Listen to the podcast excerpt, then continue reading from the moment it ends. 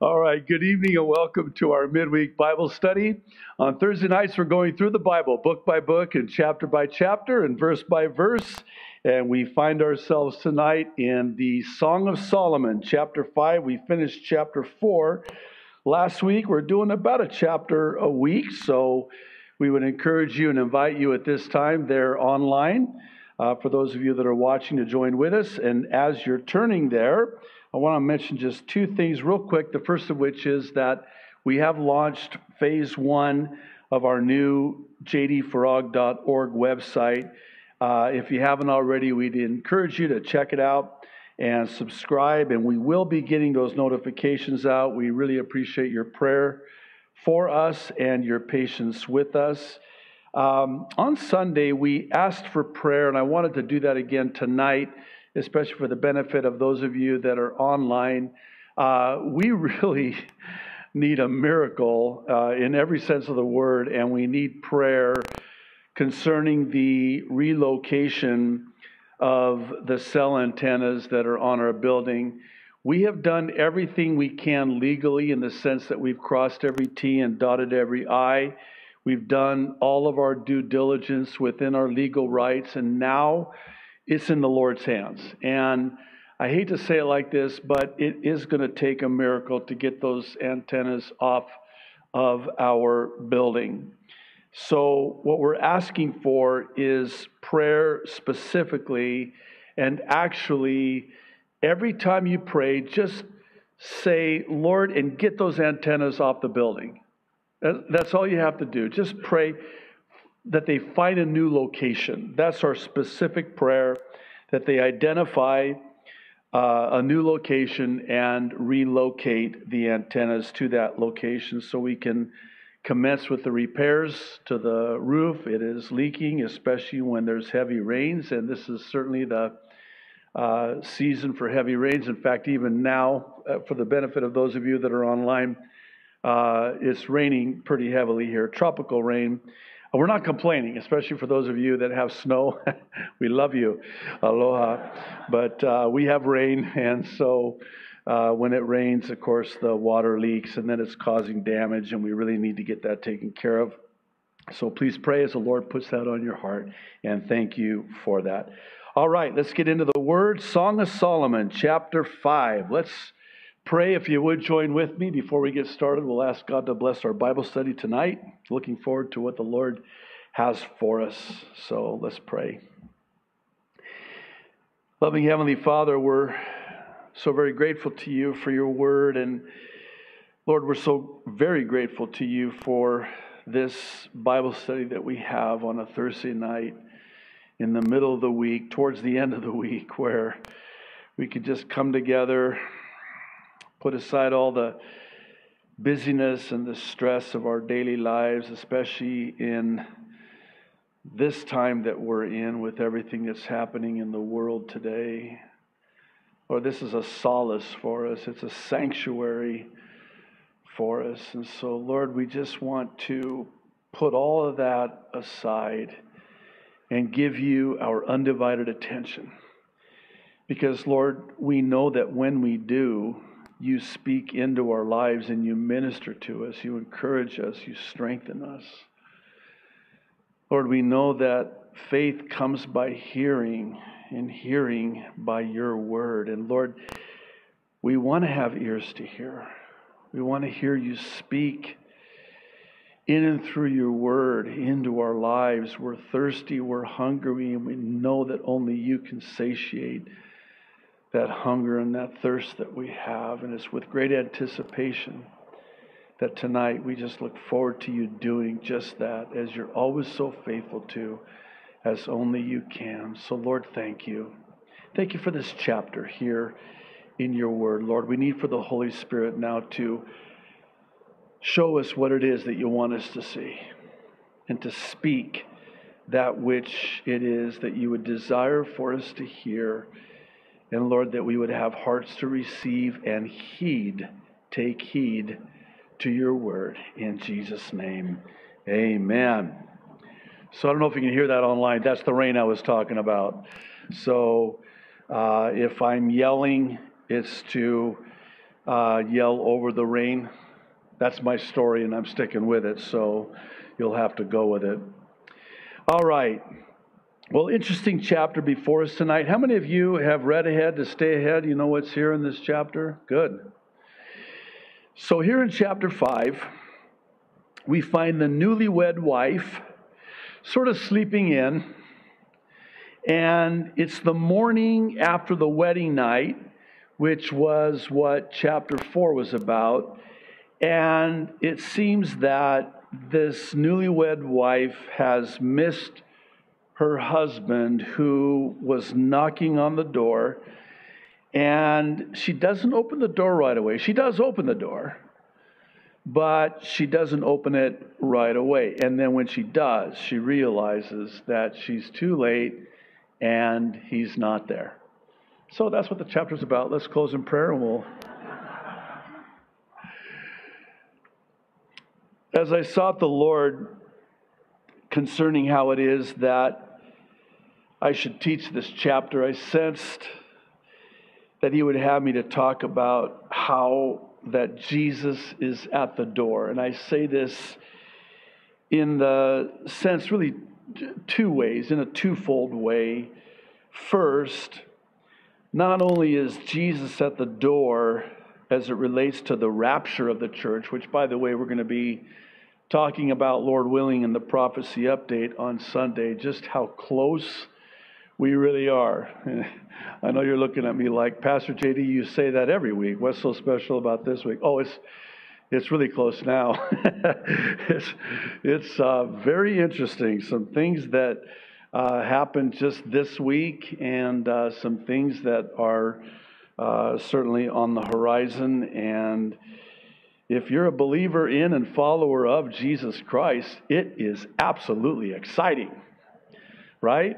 If you're not, uh, in all fairness, it's understandably so. It's not exciting, it's terrifying, and, and rightfully so, and it should be. Because with everything that's happening and with what's coming, uh, certainly it is an indication of just how close we are to the sound of the trumpet. Uh, I'm just going to say it. Um, uh, I, I, never tire of saying it. I hope you don't tire of me saying it. But the rapture of the church of Jesus Christ is not only at the door, it can happen at any time now. It can happen at any time now, sooner than any of us could even begin to imagine. That's how close we are with everything that's happening. Well, we're going to see that here tonight in this chapter, but also in a second way, twofold way. So too is Jesus at the door of our Christian lives, as it were. And by that I mean that he's knocking on the door of our Christian lives, seeking to come in, as we read in Revelation, which, by the way, it is believed that the Revelation 3, I think it's verse 22, in the letter to the church of Laodicea, the seventh of seven churches, in, there in the book of Revelation, when Jesus says, Behold, I stand at the door and I knock. And if you will open up, I will come in and sup with you, and you with me. It is believed that that is actually a reference to this chapter here in the book of the Song of Solomon. Now, why do I mention that? Because the book of Revelation, um, it's thought, this is, this is really quite fascinating, but the book of Revelation, over 90% of it is a verbatim reference to the Old Testament. And there's a reason for that because it was written at a time, it's believed about the year 95 AD, and the persecution of the church at that time was unspeakable, unthinkable. And so it was written in a way that only they would understand because they had the Old Testament scriptures and they could sort of connect those dots. So there's a reference to the seven spirits of God. Well, that is a reference from Isaiah, the sevenfold spirit the work of the Spirit in a sevenfold way. Now, somebody getting that letter that was written to that church at that time, they're going to read that and go, What's this about? That's the point. Then it gets to uh, the church that it was intended for, and they read it, and they're like light bulbs going off. So when the church of Laodicea, a physical, literal church, receives that letter, and they read that Jesus is standing at the door and knocking, they would have connected the dots with this book, the Song of Solomon, as we're going to see here tonight. So, what I want to do, and I'll do my best, and I uh, appreciate your patience with me. I um, on Thursdays I spend some time in prayer and preparation, just ask the Lord to to help me teach in a way that is, um, you know, rightly dividing the Word of God in such a way that it's easy to understand. And certainly by way of application, I really want to make the personal application from this chapter as it relates to Jesus being at the door in this twofold way. So we're going to jump in now. Verse 1 is actually a spilling over from the previous chapter. Uh, I believe it is still the night of the wedding, the wedding night, where they've consummated and celebrated the wedding. And then, as was the custom at that time, the bridegroom would come out to the wedding party, the wedding guests at the wedding feast. And this is what I believe verse 1 is referring to. It says, I have come to my garden, my sister, my spouse. I have gathered my myrrh with my spice. I have eaten my honeycomb with my honey. I have drunk my wine with my milk. Ooh. Sorry. Eat, O friends. Drink, yes, drink deeply O beloved ones. Again, I think that he is speaking now at the end of that seven period of completion, consummation of the marriage together, the union. And then he says to the wedding guests there at the wedding feast to eat and drink and celebrate. Now, verse 2, we turn this corner and we read, I sleep, but my heart is awake. It is the voice of my beloved. He knocks, saying, Open for me, my sister, my love, my dove, my perfect one, for my head is covered with dew, my locks with the drops of the night. Interesting. So here, her beloved, her newlywed husband is knocking on the door, and it seems that neither the sound of his voice nor the love in his words were enough for her to get up and open the door immediately. We're going to see in the next verse that she does again open the door, but it doesn't seem like that, and we're going to see this in the next verse as well, that there wasn't really a lot of urgency. So here's what I'm thinking Isn't this true in our lives as Christians? The Lord's knocking on the door of our lives. Oh, we hear his voice, he's speaking. The Lord is always speaking. The sound of his voice it's always there. That's not the question. The question is do we hear it? And if we answer, yes, I hear his voice, we hear his words, then the next question becomes are you going to take action now? Oh, I will. No hurry, no worry. There's no rush, there's no urgency. Just with the sound of his voice, or even the love in his words, and his words are always loving towards us. We're going to talk about that at the conclusion of the chapter. So, verse 3 her response to his knocking at the door and hearing the sound of his voice She says, I have taken off my robe. How can I put it on again? I have washed my feet. How can I defile them? Wow. Uh, where I come from, they, they call that making excuses. You probably know where I'm going with this, so I'll just get right to the point. Don't we do that? We make excuses. Uh, I, I need to do this first. I need to do that. I, you know, I'm not quite ready yet. No, I, I hear your voice. You're speaking to me. You're calling me. I, I hear you knocking. But I, I just, I've already sort of got this thing going and I've, I don't want to just, you know, it's an interruption. It's an interruption. And this is what we're going to see here, verse 4. My beloved put his hand by the latch of the door, and my heart yearned for him. I arose, verse 5, to open for my beloved, and my hands dripped with myrrh, my fingers with liquid myrrh on the handles of the lock. Oh, so I have a question. Why didn't she just jump up and open the door the first time? Why did she delay? Why did she wait?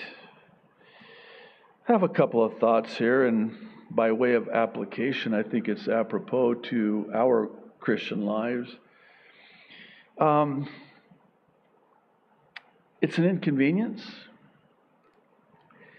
Um, we're caught off guard. We weren't ready. And so when the knock comes, and then by the time we get up to respond to the Lord, it's too late. And that's what we're going to see next here in verse 5, uh, verse 6, pardon me. I opened for my beloved, but my beloved had turned away and was gone. My heart leaped up when he spoke. I sought him, but I could not find him. I called him, but he gave me no answer.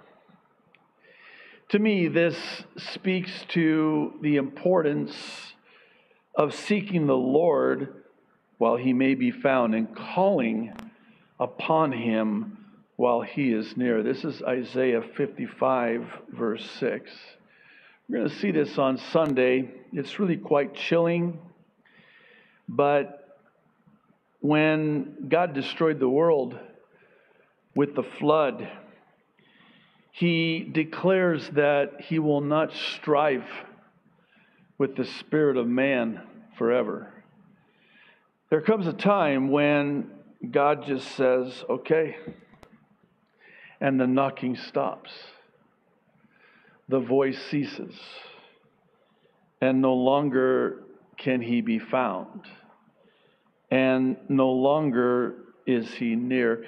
I think if you were to put a word as a caption under everything we've seen in these first six verses, it would be this word, and again, very apropos in the context of what we're looking at here. The word is urgency. Urgency. There's no urgency. There's no, for lack of a better way of saying it, there's no now.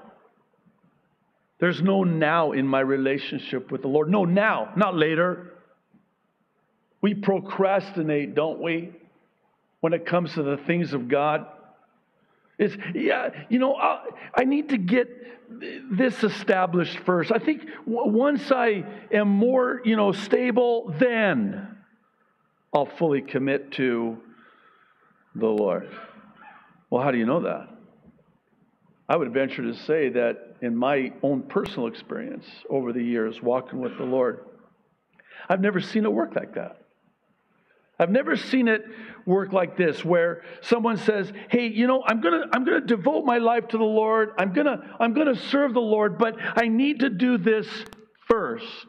And then when I'm, I'm more established, I'm I'm more steady, I'm more ready, I'm more able, then I'll serve the Lord. You know what? Then never comes. No, serve Him now. Now. Not tomorrow. Now's the time. Verse 7, and you'll have to be patient with me on this one. I think you'll see why here in a moment. So now he's gone. She's opened the door. Where is he? Need to go find him. Verse 7 The watchmen who went about the city found me. They struck me. What? They wounded me. The keepers of the walls took my veil away from me. I have to confess that this verse is just a little bit convicting as it relates to watchmen. Watchmen being and doing more harm than good, as it seems is the case here. Now, we're not told specifically, and, and certainly we can speculate as to what they did to her as she's seeking the Lord. These are the watchmen now. You know what the watchmen are, right? They're guarding the city, they're watchmen on the wall, and they're to sound the alarm and blow the trumpet if there's any threat of harm by an enemy approaching the city. So she goes out into the city streets looking for her husband. And she comes upon the watchmen. Of course, she's going to come upon them. And instead of helping her, they hurt her. Well, you know, this is one of those verses where I think we would do well to ask the Lord, why is this here? What is it that you want me to see here? We know that all scripture is God breathed for a purpose, whether it's instruction or re- re- rebuke. We don't like the rebuke part, we like the, the other parts. But certainly, this is here for a reason.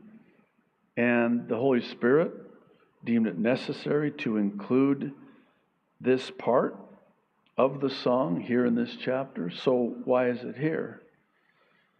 I am personally of the belief that it is an indictment on those watchmen, modern day, who, for whatever reason, are a hindrance to God's people in seeking the Lord. We don't know what it is that they took away from her the, the veil what veil?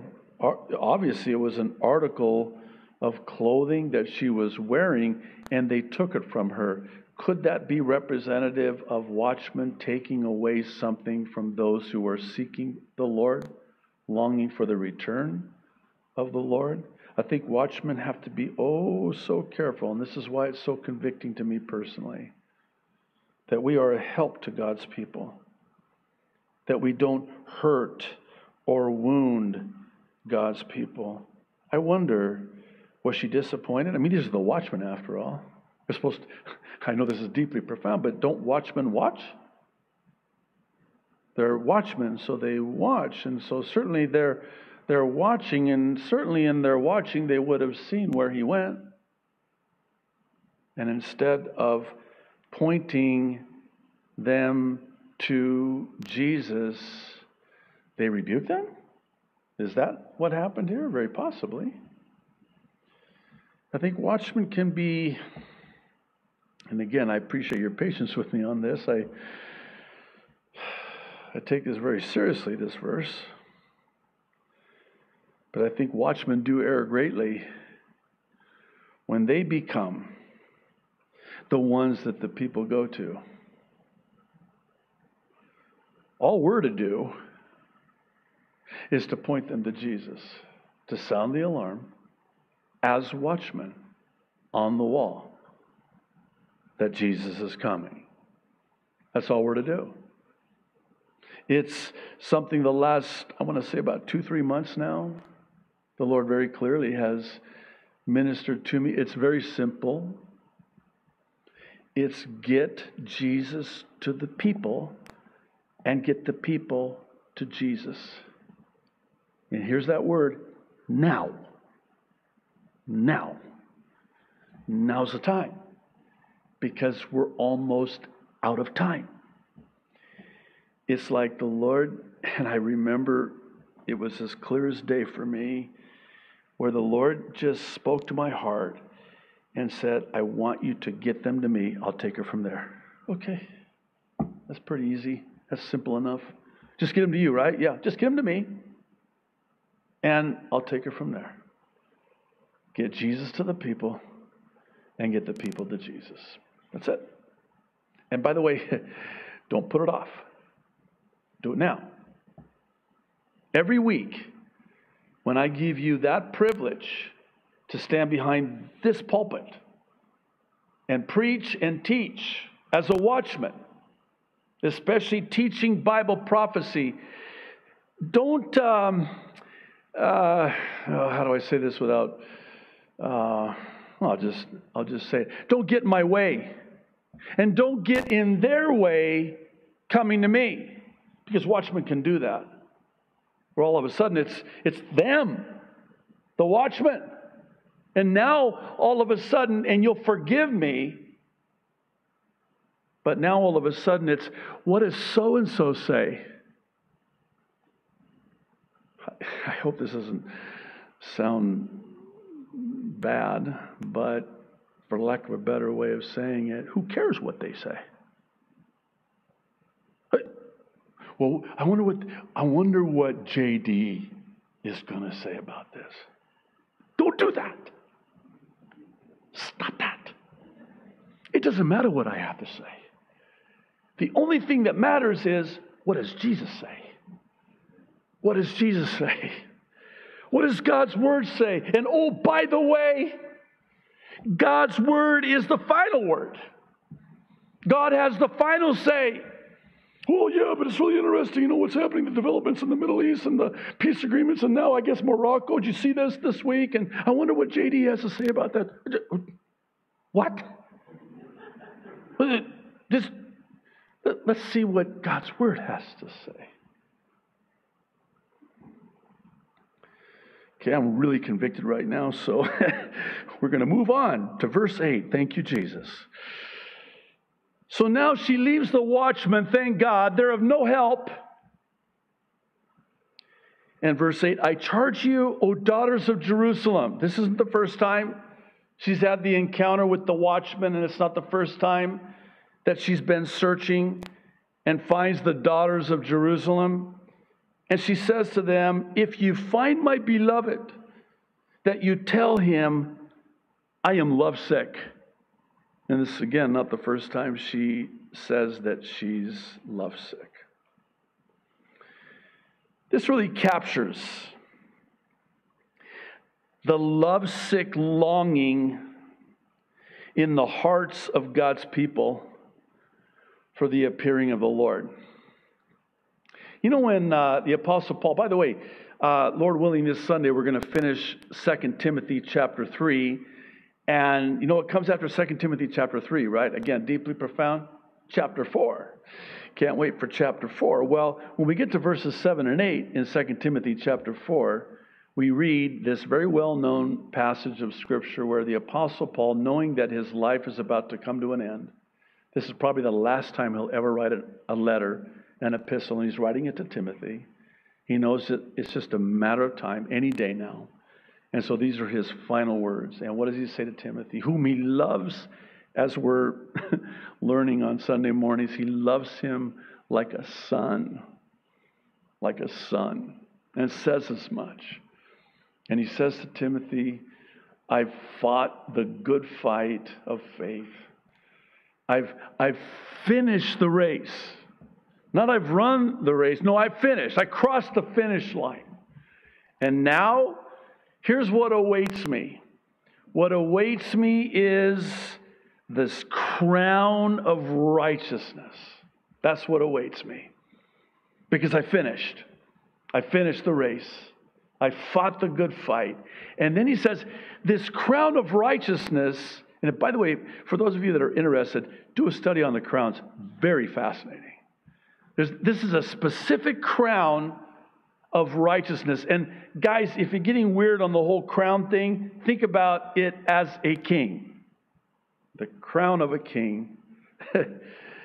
and we're going to cast those crowns before him, but we're going to receive this crown of righteousness because Paul goes on to say to Timothy, it's not just for me only that I'm going to receive this crown of righteousness, it's for all who long, dare I say, ache, yearn, yearn for his appearing.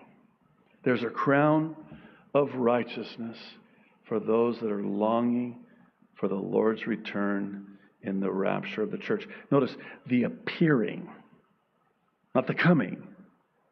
That's not a play on words. The appearing of the Lord. That's where he appears and he, he doesn't come all the way to the earth. That's the second coming after the seven year tribulation. This is the rapture when the Lord appears and takes us as his bride to that place that he's prepared for us, as we looked at last week in his father's house, that bridal chamber. And he takes us back to that place. And very interesting when he says that to the disciples.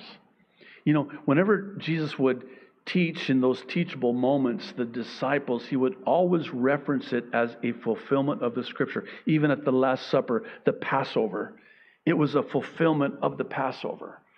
So Jesus would connect those scriptural dots as the fulfillment of those prophecies. But interesting, I don't know if you ever noticed this, but when he refers to this place that he's preparing, he doesn't connect it to a prior prophecy. He, he doesn't say, he doesn't attach to it that the scriptures might be fulfilled. Why is that? Because he's introducing the rapture of the church. That's not to say that, and we've seen this in the types and the shadows, that the rapture is not in the Old Testament. Oh my goodness, is it? And we saw that on Sunday with Joseph. I mean, big time. But what he was saying was he was introducing to them the rapture as a bridegroom to his bride. And he would go on then to expound on that. And they're trying to wrap their minds around that. Wait, wait, wait. Eh, I don't remember this. go to prepare a place. And what scripture does that fulfill? Oh, no, I'm introducing this to you now. This is the rapture. And it should put to rest once and for all all of the questions about where did Jesus ever talk about the rapture? Replete throughout the Gospels, Jesus is speaking as a bridegroom to his bride concerning what we know as the rapture. And by the way, the word rapture is a transliteration from the Latin Vulgate, rapturos or rapturo. In the Greek, it's harpazo, and we translate it in the English caught up. I prefer rap, rapture more than harpazo. Doesn't harpazo kind of sound like a like a garbanzo bean? I'll have a. I'm sorry, but no, it does. Like garbanzo, I'll take a side of garbanzo beans and I'll take some of those harpazo beans over there. Rapture sounds like like it sounds. Rapture, like fast, and it's going to be very fast.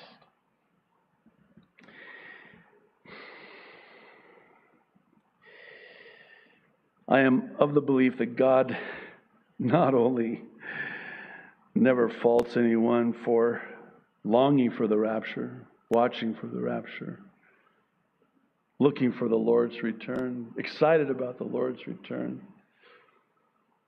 I think it's the opposite that's true. Not only does He not hold it against us, as it were, He actually is going to reward us because of it. Well, I could go on. You know I could.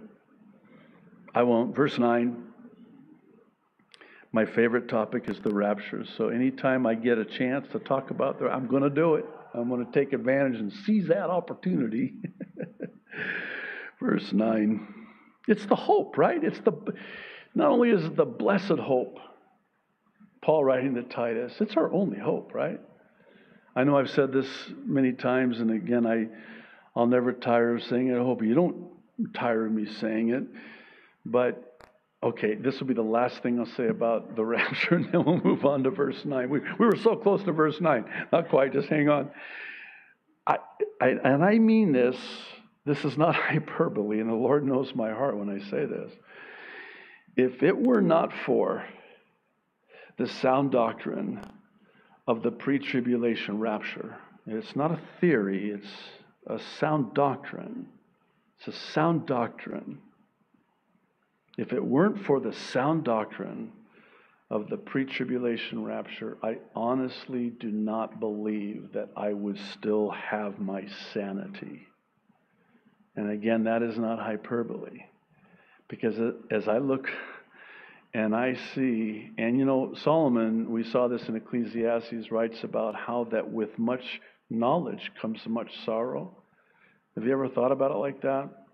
As Christians, we know more than the non Christians and what comes packaged with that knowledge of the end and what's coming upon the world. What comes packaged with that is much sorrow. We, we, we say it in the secular sense ignorance is bliss. There are some times where I just wish, even in my studies and research and my preparation for the prophecy updates, there are some things that I just wish I did not learn about what's going on. I mean, it is so evil. There is an evil plot to destroy mankind.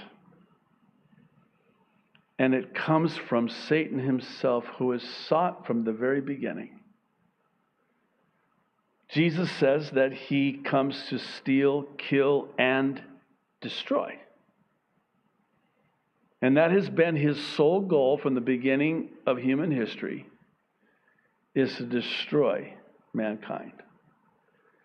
And so there is this evil plot afoot and especially in these last days, really the last moments, the last hour, he's sort of revving it up, ramping it up, if you will. And were it not for, again, the sound doctrine of the rapture, I couldn't take it. I couldn't take it. But see, knowing that that trumpet could sound at any time. And the dead in Christ are going to rise first. And we who are alive and remain will be caught up, harpazo beans and uh, raptors, to meet the Lord in the air. That settles me. That's my anchor. That settles me. That calms me. It's like, okay, all right, all right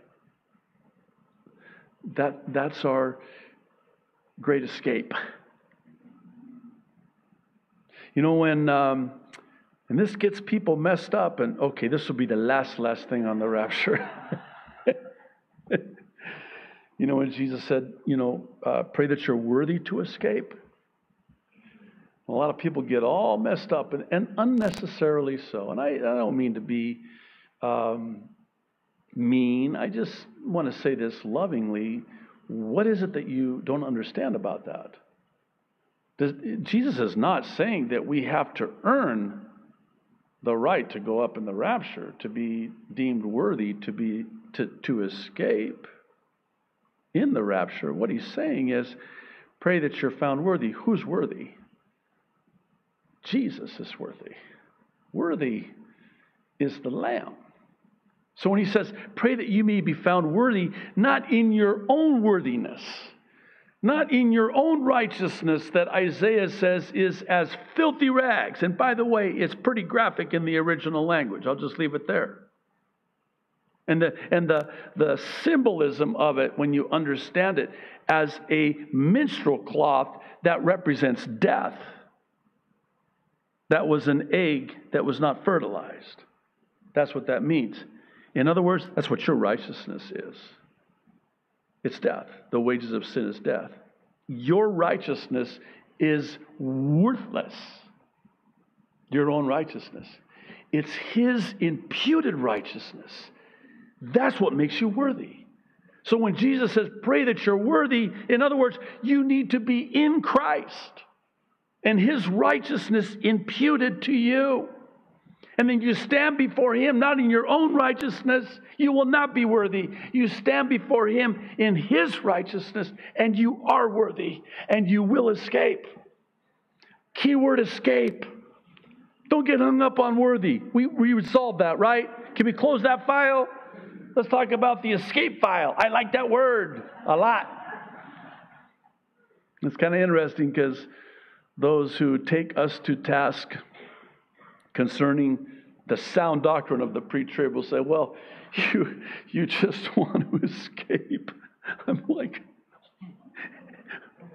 yeah. I mean, that's, it is the escape. The rapture is the escape. We will escape that which is coming upon this Christ rejecting world. Okay. You good? We're good, right? You should be asking me that. Are you good? I'm fine now. Thank you very much. Verse 9. I feel better now. So now she asks the daughters of Jerusalem, If you see my beloved, tell him I'm lovesick. I, I'm longing for him. And here's their response, verse 9 What is your beloved more than any other beloved? O fairest among women, what is your beloved more than any other beloved that you so charge us? In other words, what in the world? Who is this guy? I mean, look at you. You look terrible. You're lovesick and you're sick. You can't eat. You have no appetite. You obviously can't sleep. Here you are. So, what is it about him that makes you this way? Oh. I'm so glad you asked. is this not how it is for us? When people ask us, man, what is up with you? And, and, and really, what they're asking is, what is it about Jesus that makes you like that? Because I knew you before. You know, when you first got saved, all your friends were like, what happened? What's wrong with you? That's you're not you. I know. I, I, I'm born again. Oh, Jesus, I loved you. You know, when I first got saved, I, had no theology. I had no vocabulary because of all the brain cells I killed. I'm not proud of that, but I mean, basically, this is this is how I witness to people. Jesus is real. Jesus is really real. Jesus is real. Do you want to know Jesus? He's so real. He just, that was it. It's all I could talk about, all I could think about. And so this is what they're doing. They're, they're asking her about her relationship with and her faith in and her love for the Lord. You're smitten, man something's happened to you. You've changed. And what an opportunity, right? For us to give an answer to everyone who asks of that hope that lies within us. By the way, there's a practical application and principle here. I, I don't think I should just um,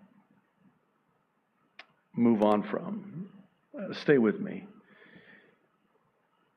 They need to ask.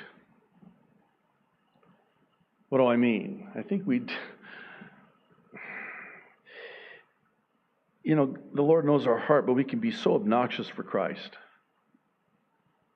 And we just, you know, we, we accost people and we bombard people and we, you know, I did it. I mean, people would see me coming, they would go the other way. Oh, no, not him again. I was, I was obnoxious for Christ. and, and uh, I was answering questions they weren't asking. Isn't it more better that they ask? Because when they ask, that's an open door. And then you give the answer. But here's the thing there has to be something about your life that makes them want to ask. It's the peculiarity. There's something peculiar about you, something different about you. What is it? Because I want it. Because I'm looking at you and you're not freaking out. You're not, you know, everybody else is. Man, there's just something different about you. And they ask, and then you give them the answer. And that's exactly what she's going to do, beginning in verse 10 through the end of the chapter. I'm going to go through this quickly. But as I do, I want to draw upon the allegory because she's going to describe her beloved.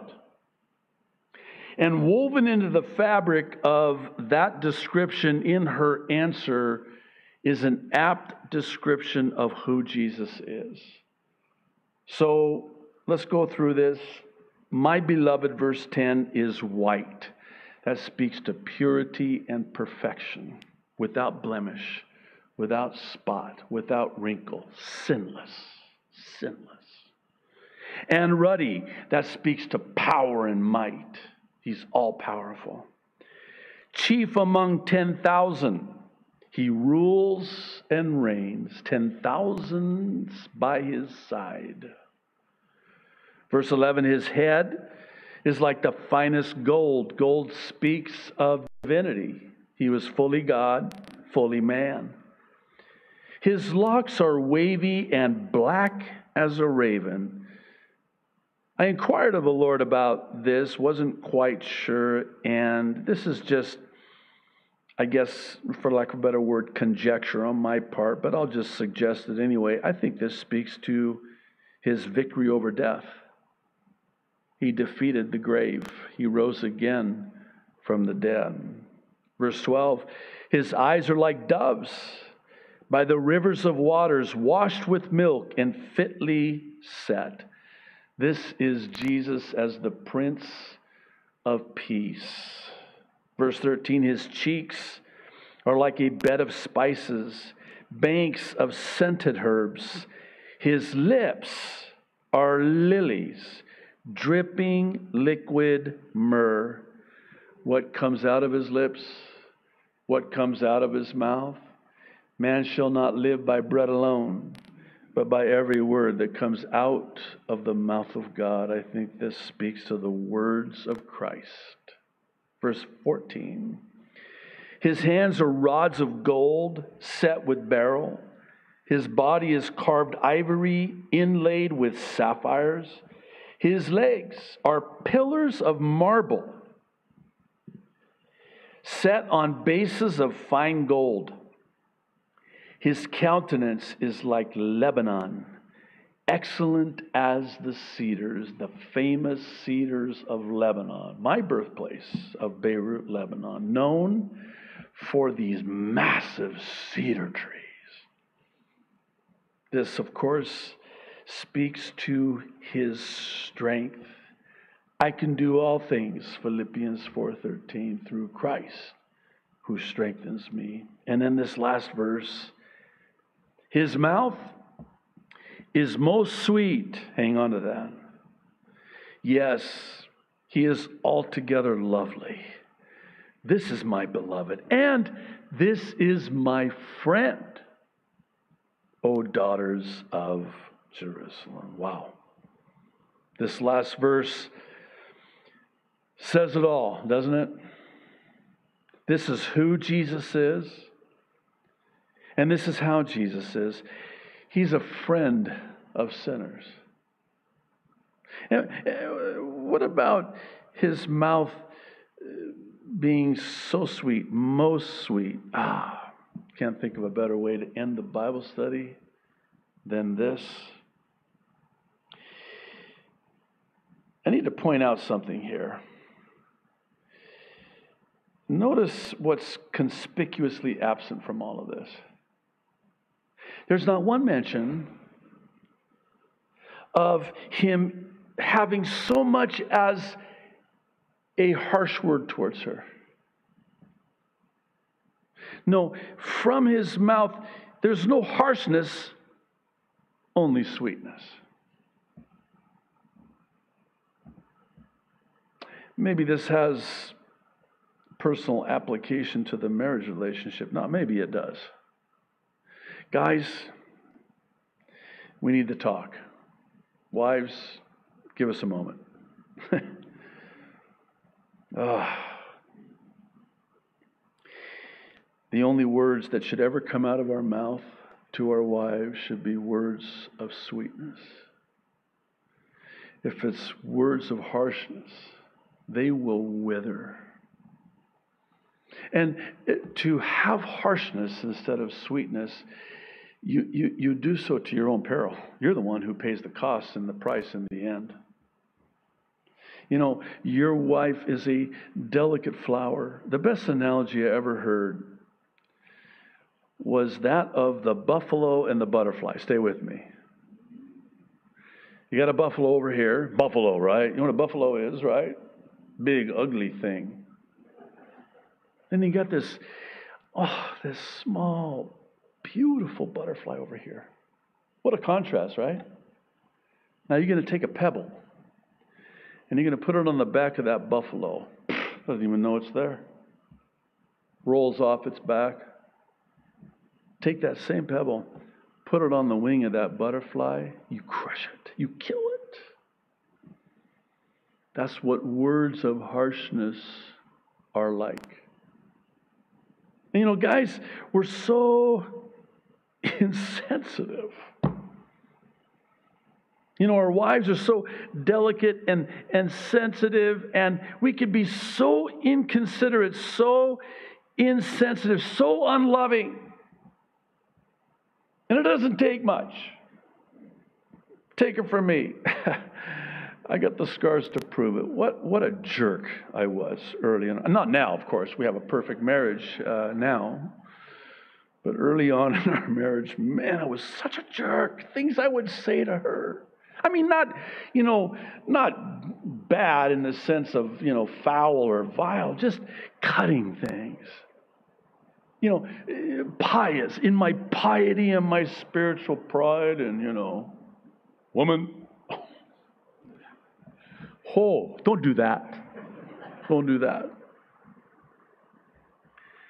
But just a, a word that is not fitly spoken can do so much damage to her. And isn't it true, guys, that wives, I mean, they've got photographic memory when it comes to those things. I mean, they'll bring up things from 30 years ago you had long forgotten. She said, You remember that time when. How did you. What, why do you keep bringing that up? Because they carry things longer and harder. And they'll remind you. They don't just get hysterical, they get historical. I mean, they bring up things from the pages of history that you've long forgotten. What does that tell you? That hurt them. You hurt them. Oh, they've forgiven you, but the scars remain. The scars remain. Jesus is the perfect example of this. Okay, that means we're supposed to close, so we'll close, but he's the perfect example of this. Never a harsh word, only sweetness from his lips. Why don't you stand? We'll pray. Thank you, Lord.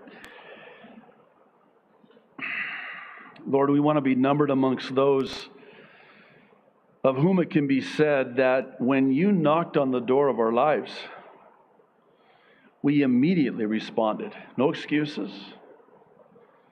We immediately responded and we acted. because of the urgency of the hour. Lord, I pray also that we would be numbered amongst those of whom it can be said that when the trumpet sounds, we won't be caught off guard because we're longing for, watching for, yearning for your return for us. And we know, Lord, you're at the door. So, Jesus, Maranatha, come quickly. In Jesus' name, amen.